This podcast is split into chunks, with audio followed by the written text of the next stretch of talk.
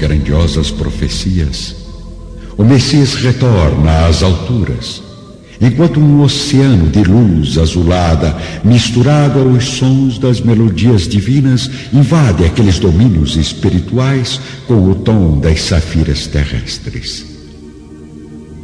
Todos os presentes choram de reconhecimento e alegria.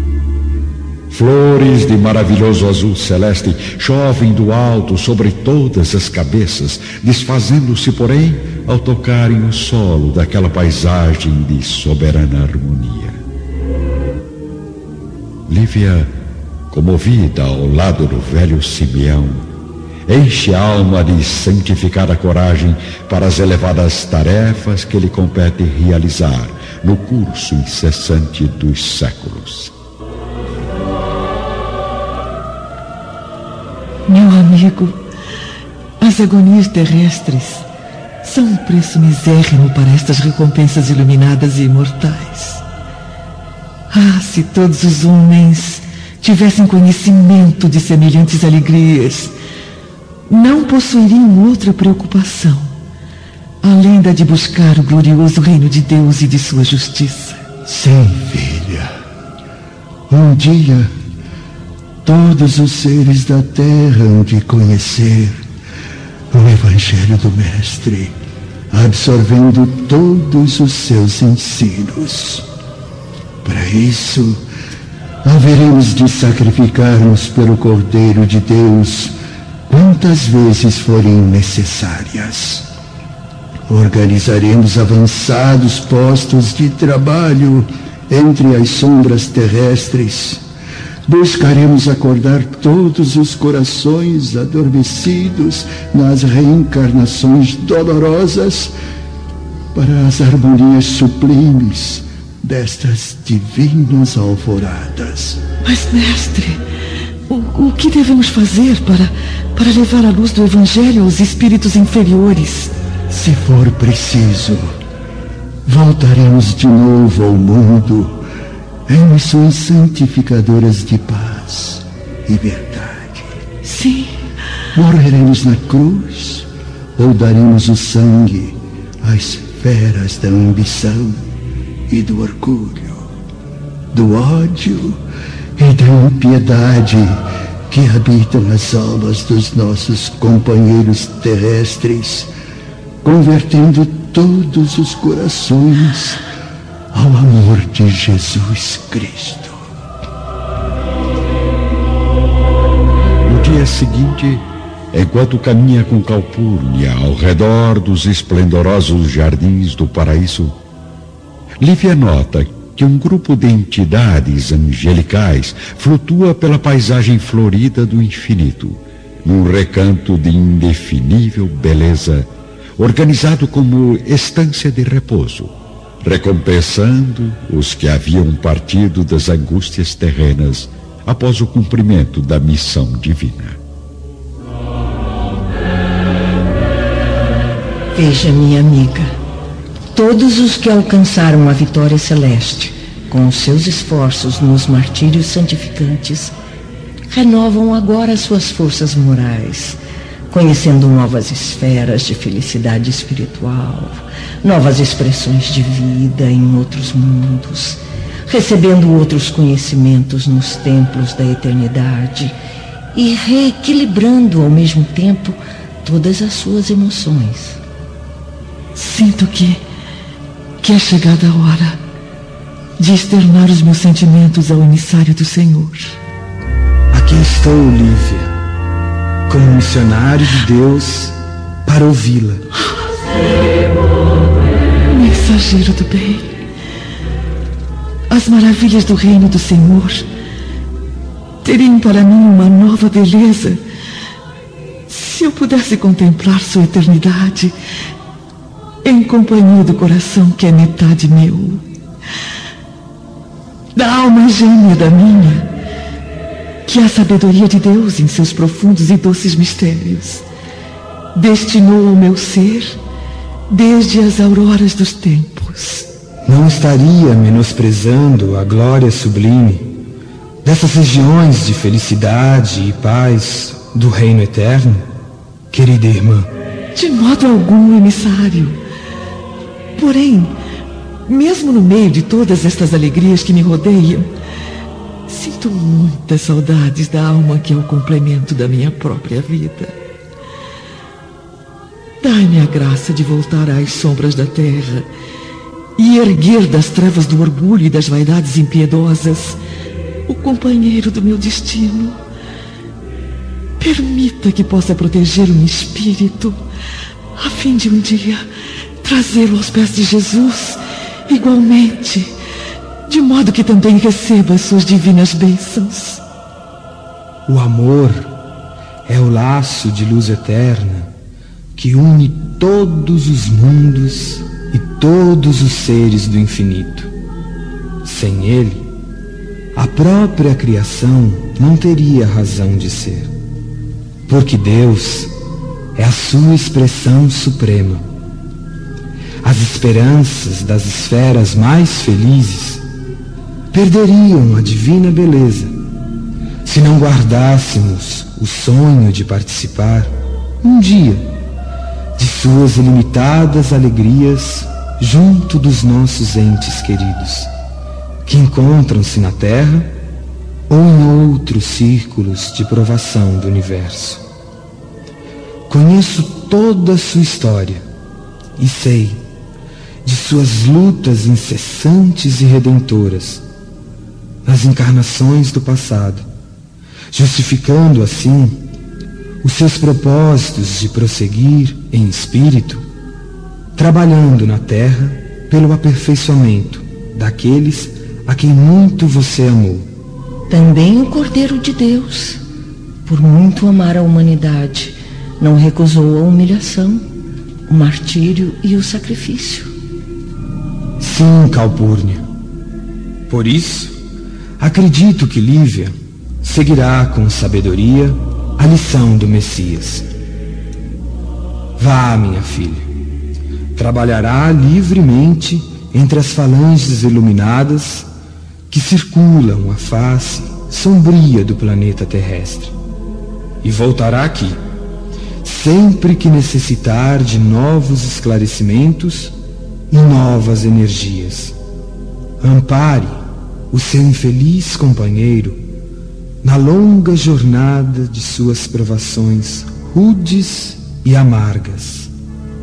Mesmo porque o desventurado Públio Lentulus não está longe da sua mais angustiosa provação na atual existência. Perdida, infelizmente, pelo orgulho e pela vaidade, fria e impiedosa. Lívia sente-se tomada de indefinível emoção em face da revelação dolorosa do anjo. Mas ao mesmo tempo, na intimidade do coração sensível e amoroso, reconhece a misericórdia divina. No mesmo dia, em companhia de Simeão, a generosa esposa do senador Lentulus volta à terra, observando as mesmas paisagens encantadoras e deslumbrantes do caminho, recebendo os sorrisos e as bênçãos das entidades que flutuam pelas diversas esferas do infinito. Veja, Simeão, a gigantesca mancha escura, indicando a proximidade da atmosfera terrestre. Prepare-se, Lívia, pois sentirá penosos choques fluídicos. Sim. A natureza aqui é bem diferente da natureza dos planos superiores. Rapidamente, ambos ingressam na mesma Roma de tempos atrás. É meia-noite e todo o hemisfério está mergulhado nos abismos da sombra. Com exceção das ruas onde movimentam-se alguns escravos nos serviços noturnos de transporte, toda a cidade repousa no silêncio da escuridão. Oh, o Palácio do Aventino. Quantas lembranças boas e más guardo deste lugar, nobre amigo. Amparada pelos braços e pela sabedoria de Simeão, os dois chegam à residência de mármores preciosos e dirigem-se imediatamente ao quarto do senador, iluminado por uma suave claridade. No entanto, Lívia, ao passar pela porta do aposento da filha, percebe a pobre jovem chorando, sozinha em seu leito, abandonada novamente pelo marido adúltero.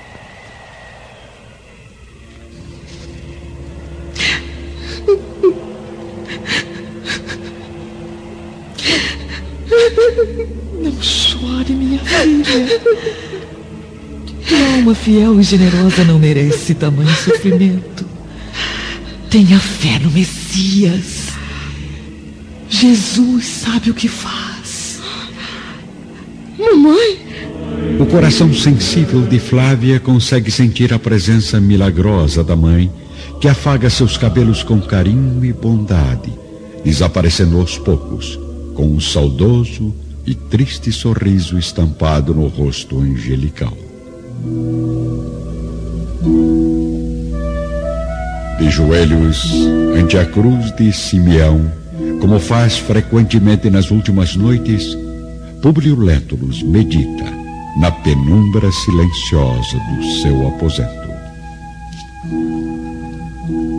Há mais de um mês minha Lívia partiu tragicamente deste mundo deixando em meus pensamentos apenas os abismos tenebrosos do passado. Mergulhado nas trevas deste exílio de amargura e aflição, tento aliviar as inquietações dolorosas da vida, entender melhor os mistérios do ser, do sofrimento e do destino. Mas a cada dia sinto-me mais possuído pela dúvida pelo arrependimento, pela saudade. Ah, que devo fazer para suportar este martírio? Envolvido no véu das lágrimas, o orgulhoso senador repara que a pequena cruz de madeira começa a emitir delicados fios de luz prateada, como se fosse banhada por um luar milagroso e branco. Deus Todo-Poderoso, glória a Ti, por contemplar agora as profundas transformações espirituais de meu esposo, na peregrinação dolorosa das encarnações terrenas. Louvado seja o Messias, que morreu na cruz para derramar neste mundo o sangue da sua infinita bondade e misericórdia. Tomada de alegria e reconhecimento às graças divinas, o espírito de Lívia beija as lágrimas que escorrem no rosto abatido de Públio, num ato de extrema ternura e amor. Ah, quem é isso aí? Pelos deuses, responda!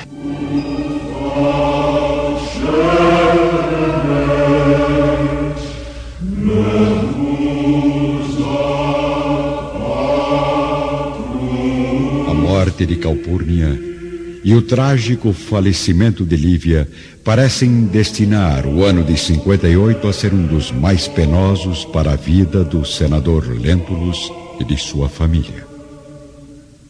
Esses dolorosos acontecimentos impõem à casa de Públio um luto permanente, obrigando Plínio Severus a reter-se um pouco mais ao ambiente doméstico deixando de lado os encontros adúlteros que realizava constantemente. Aurélia, no entanto, na violência dos ardentes desejos, não descansa sua alma ciumenta e vingativa. Vamos vê-la agora em companhia de uma serva de confiança à porta da sua residência na manhã ensolarada da capital romana. Muito bem. Então estamos combinadas. Jamais a revele a Flávia que me conhece. Fique tranquila, senhora. Nenhuma serva de Flávia Lentulus sabe que já trabalhei como criada de Fúvia, sua saudosa mãe. Lembre-se, não deve usar o veneno em demasia, pois seria fatal para o corpo frágil daquela criatura miserável. A poção deve ser ministrada vagarosamente, misturada ao vinho das refeições. Não será fácil, nobre amiga, mas prometo fazer tudo para levar até o fim o seu plano. Então vá logo, serva. Já está na hora das criadas começarem a preparar a mesa da família Lentulus. Mas pelos deuses, certifique-se de que o vinho envenenado seja oferecido somente à esposa de Plínio. Estamos entendidas? Sim, senhora. Com licença. Mais uma coisa, escrava. Pois não, senhora. Saúde, Gioras. Não deve, de modo algum, descobrir o nosso segredo. Perfeitamente, senhora. Até breve. A serva parte rapidamente rumo ao palácio do Aventino, enquanto Aurélia retorna ao interior da residência, antevendo na mente dos cruéis resultados do seu plano diabólico e contra a rival indefesa.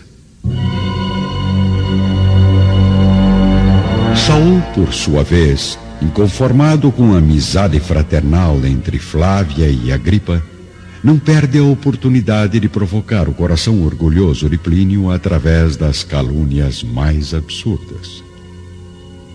O ex-escravo dos severos, contudo, ainda tem esperanças de conquistar a sua amada.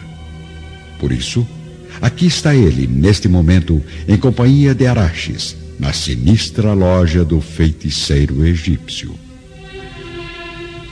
Então, quanto tempo ainda terei de esperar para que o meu amor seja correspondido? Tal informação preciosa depende de quantos sestércios o amigo possui para gratificar os meus trabalhos junto às forças do além. Isto é o bastante velho ganancioso. É claro, meu jovem. O que mais aprecio na sua pessoa é a generosidade. Afinal, o que não faz um coração apaixonado? Vamos, feiticeiro. Responda logo a minha pergunta. Muito bem, muito bem. O momento está próximo. Então ela será minha em breve? Talvez sim. Talvez não. Depende apenas do amigo. Dias depois, a filha do senador Lentulus começa a notar que surgem erupções na sua pele, sem desconfiar de que são resultado das doses diárias de veneno que ingere nas refeições servidas pela criada traidora. Certa manhã, encontramos Flávia e Plínio sozinhos, refrescando-se na suave brisa matinal do terraço. Não sei o que está vendo comigo, Plínio. Ultimamente têm aparecido estranhas feridas no meu corpo. Ah, não se preocupe, minha querida. Deve ser algo que ingeriu nos últimos dias. Precisamos ser mais rigorosos com os servos que preparam nossos alimentos. Bom, de qualquer maneira, eu acredito que a pasta de miolo de pão com leite é a melhor maneira de curá-las. Tem razão, minha Flávia. Procure repousar. Ainda está muito abatida com os últimos acontecimentos. Eu vou pedir às servas que lhe apliquem o medicamento. Bem, até logo. Preciso ir agora até o palácio do imperador. Não demore, meu marido. Sinto-me tão fraca e desanimada. Preciso muito da sua companhia. Voltarei em breve, prometo. Bom dia, Flávia. Como se sente? Não muito bem, Agripa. Mas creio que é apenas uma indisposição passageira. Bom dia, meu irmão. Já de saída? Agripa, na sua generosidade e no seu carinho, não pode adivinhar as ciladas que o aguardam neste mundo, prosseguindo com a preciosa atenção de sua amizade à mulher que não pode amá-lo senão com o amor fraterno de irmã. Saúl de Gioras, no entanto, observando que Flávia dispensa profunda afeição a Agripa, procura insinuar-se de todas as maneiras a fim de captar igualmente o interesse e a atenção da amada. Certa noite, após mais de dois meses de expectativa ansiosa, o ex-escravo acaba conseguindo se aproximar da jovem senhora, enquanto ela repousa, sozinha, no largo divã do espaçoso terraço. Flávia. Saul, o que faz aqui a essas horas? Há muitos anos espero um minuto como este para poder confessar a enorme afeição que dedico à senhora. Quero-a para mim, acima de tudo, até da própria vida. Sei que está num plano inacessível, mas o que posso fazer se não consigo dominar esta adoração, este intenso amor que tortura minha alma? Senhor Saul, controle seus impulsos. Se realmente tem por mim tamanha afeição, mantenha-me no caminho das minhas obrigações, onde deve permanecer toda mulher ciente da sua virtude e do seu nome. Contenha, portanto, suas emoções, porque o amor que me confessa não pode passar de um desejo violento e impuro. Impossível, senhora. Jamais. No terraço, na cidade clareada pelo brilho das estrelas, Saul tem os olhos ardentes de desejo fixados na jovem senhora, observando o seu semblante suave e sereno, tomado agora de triste surpresa. Já fiz de tudo para esquecê-la. Tentei afastar-me definitivamente de Roma desde o dia em que a vi pela primeira vez. Regressei para Massília decidido a nunca mais voltar. Porém, quanto mais me distanciava da sua presença, mais meu coração se enchia de amargura. Por mais de dez anos tenho esperado pacientemente, sempre respeitando a sua indiscutível dignidade, aguardando que um dia se canse do esposo infiel que o destino colocou impiedosamente no seu caminho. Não admito que faça insinuações caluniosas à vida particular do meu marido. Agora, sinceramente, presinto que as amarguras domésticas da senhora estão se esgotando, porque não hesitou em ceder ao afeto do cunhado. Desde que a vi na companhia de um homem que não é o seu marido, tremo de ciúmes, pois sinto que foi talhada apenas para mim. Todas as noites sonho intensamente com os seus carinhos e com a doce ternura das suas palavras, como se a felicidade da minha vida inteira dependesse do seu amor. Não me faça esperar mais tempo, Flávia, porque eu poderia morrer. Está enganado. Entre mim e a gripe existe apenas uma amizade santificada e pura, de irmãos que se identificam nas provações e nas lutas da vida.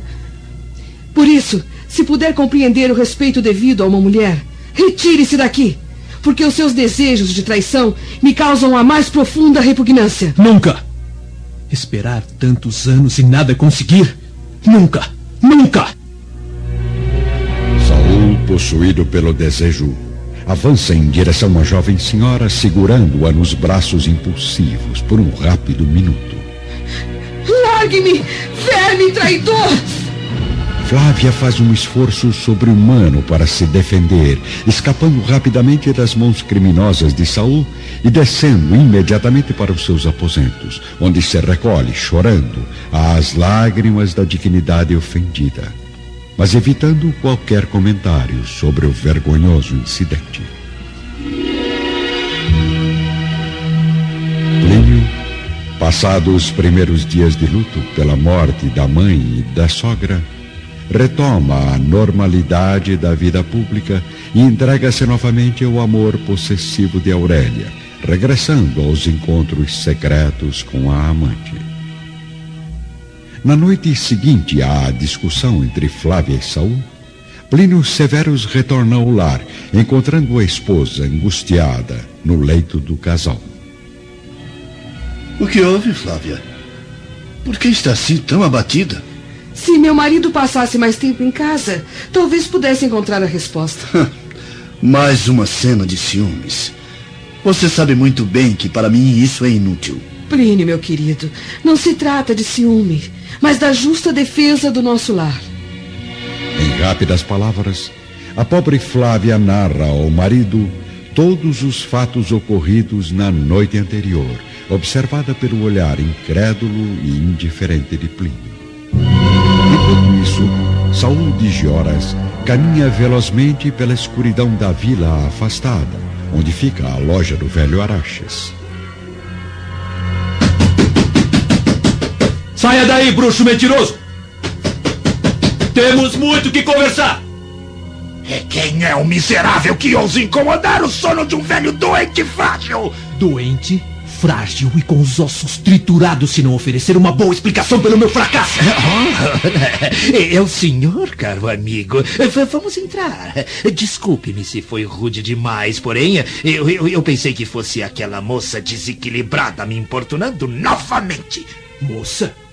Que moça? Eu, eu, eu não me lembro com exatidão o nome dela. Apenas sei que é a filha da falecida Fulvia Lentulus. Aurélia? Ela esteve aqui? É, sim, sim, a Aurélia é o nome da bela viúva. E o que a trouxe até a sua loja? Venenos, poções, feitiçarias. Ela não cansa de comprá-los. E o pior é que costuma não pagar pelas minhas valiosas mercadorias. Um mentiroso como você não merece mesmo ser gratificado. Eu acreditei na sua palavra. E ontem à noite tive a pior desilusão da minha vida. Não desista da paixão, meu filho. Lembre-se do que lhe disse. Tudo depende apenas da sua sabedoria. Se agiu precipitadamente, aguarde uma nova oportunidade. Ela surgirá no momento ideal. Confie nas palavras do velho Arastes. volta ao aposento de Plínio e Flávia. Se esta longa história é mais um artifício de mulher ciumenta para reter o marido no ambiente doméstico, todo o esforço é inútil, porque Saul é meu melhor amigo. Mas Plínio. Ainda ontem, quando me encontrava em sérias dificuldades financeiras para saldar algumas dívidas, foi ele quem me emprestou 800 sestércios. Seria melhor, portanto, que prezasse, acima de tudo, a honra do nosso nome abandonando as suas relações com a gripa, já excessivamente comentadas, para que eu não alimente qualquer dúvida. Flávia não tem coragem de confiar ao pai, já atormentado pelos golpes da vida, a sua enorme amargura. A gripa, observando o abatimento da pobre cunhada, busca confortar seu coração que define a olhos vistos sob o domínio das moléstias inexplicáveis e do martírio íntimo dos penosos segredos. Diariamente, porém, Saul de Gioras, ainda cego de paixão, procura o marido de Flávia para colocá-lo a par de fatos caluniosos a respeito da vida íntima da sua mulher. Plínio, por sua vez, oferece todos os créditos às palavras do falso amigo, fortalecendo cada vez mais sua relação com Aurélia. Vamos observar agora os dois amantes, sozinhos, no leito da jovem viúva. Iremos realmente para a Galha, meu amor? Sim. Partiremos amanhã, logo ao amanhecer. E que desculpa pretende dar à família? Esse é assunto meu, Aurélia. Não se preocupe. No dia da partida, Plínio é procurado às pressas por Saul na residência de Aurélia. Se quer verificar, meu amigo, você mesmo a traição de sua mulher, volte hoje à noite secretamente à sua casa e entre inesperadamente no seu quarto. Não irá mais precisar então dos cuidados da minha dedicação sincera porque verá com os próprios olhos o seu irmão em atitudes comprometedoras. Plínio Severus já se preparava para deixar a capital do império em companhia da Mandi, tendo até se despedido em casa, alegando à família que recebera importantes determinações militares, obrigando-o a partir para as Gálias com urgência. Entretanto, ao ouvir as denúncias de Saul, o oficial resolve comprová-las pessoalmente, dirigindo-se à noite para o palácio do Aventino, com o coração atormentado pelo ciúme. Senhor Prêmio, mas o que houve? Pensei que já tivesse partido. Não lhe devo explicações, escrava criminosa. Descontrolado, envolvido pelas calúnias do falso amigo, Plínio entra cautelosamente no quarto da esposa, ouvindo a voz do irmão que murmura palavras de conforto à pobre senhora abandonada. Chegando mais perto e abrindo um pouco a cortina sedosa do aposento, ele vê a gripa acariciando as mãos de Flávia com um leve e fraterno sorriso no rosto. A atitude amiga e pura do irmão representa agora, a seus olhos cegos de ódio e ciúme, a maior prova de infidelidade que poderia encontrar. Traidores! Então é deste modo que manifestam o respeito à dignidade do nosso nome? Plínio, com que direito me insulta desta forma? Esta pergunta não cabe a você, irmão amaldiçoado, que denegriu a minha honra de homem e de marido com a vergonha da traição. Vamos sair daqui imediatamente. Discutiremos as suas conclusões caluniosas no meu quarto. Porque se ainda não notou, aqui permanece uma pobre criatura enferma e abandonada pelo esposo. Uma senhora que requer o nosso amparo e nosso respeito.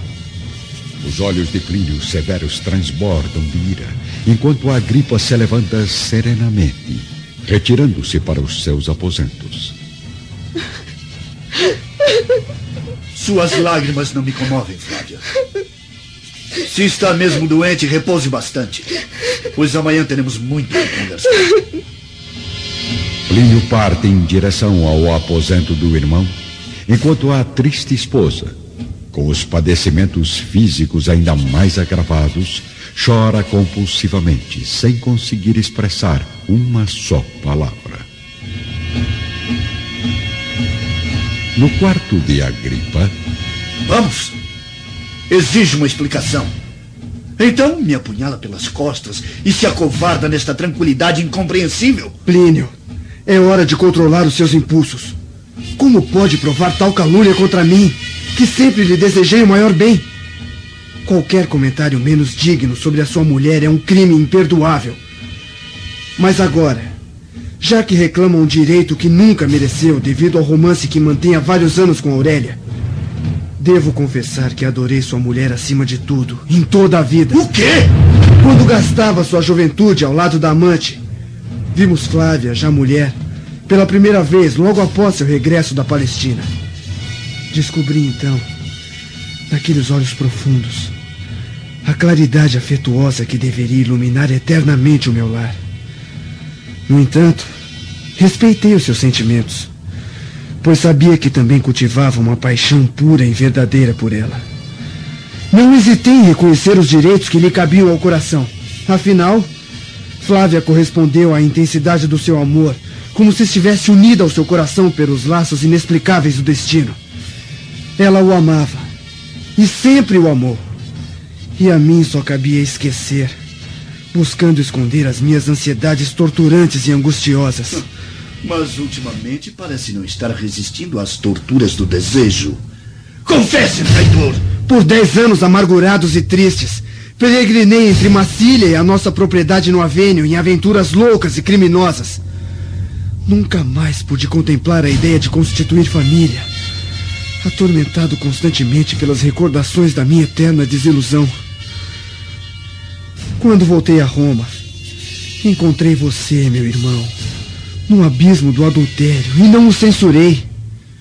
Sei que gastou mais da metade dos nossos bens comuns, satisfazendo suas aventuras infelizes, e também não tomei nenhuma atitude. Por isso acredite, neste lar, sob este teto que constitui para nós o prolongamento da casa de nossos pais, não tenho sido para sua mulher nada mais que um irmão dedicado e amigo. Já que somos iguais, nos mesmos sentimentos, como posso acreditar na sua dedicação desinteressada à minha Flávia? Há muito tempo vive com ela os prazeres criminosos da traição. Mas resolveremos agora tudo isso. Pela lei da espada, porque um de nós deve desaparecer. Plínio avança decididamente para o irmão, que abre os braços serenamente, esperando o golpe implacável da espada. Então, onde se encontra o seu orgulho de homem? Essa tranquilidade bem representa a sua covardia. Defenda-se, miserável! Porque quando dois irmãos disputam a mesma mulher, um deles deve morrer. Não demore para consumar o seu desejo, meu irmão, porque me prestará o bem supremo da morte, já que a minha vida, com as torturas infinitas, nada mais significa que um caminho escabroso e martirizante para o fim. Está bem. Eu poderia eliminá-lo neste momento. Mas não o farei. em consideração à memória de nossos pais inesquecíveis. Entretanto, continuo a acreditar na traição. Partirei para sempre desta casa, levando no coração a certeza de que tenho em seu espírito covarde de traidor o meu maior e pior inimigo. Plínio, não faça isso! Pense na esposa que o ama! Não vá embora! Plínio Severus abandona o aposento rapidamente. Mas alguém, contudo, acompanhou a cena entre os dois irmãos, detalhe por detalhe. É Saul que, saindo do esconderijo e derrubando o castiçal que ilumina o quarto, alcança a gripa num salto certeiro. Escravo liberto apunhala o rapaz indefeso pelas costas, com um golpe violento.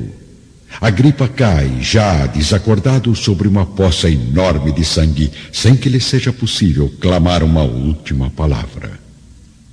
Em seguida ao ato criminoso, Saul foge, sem demonstrar preocupação, sumindo nas sombras sinistras da noite.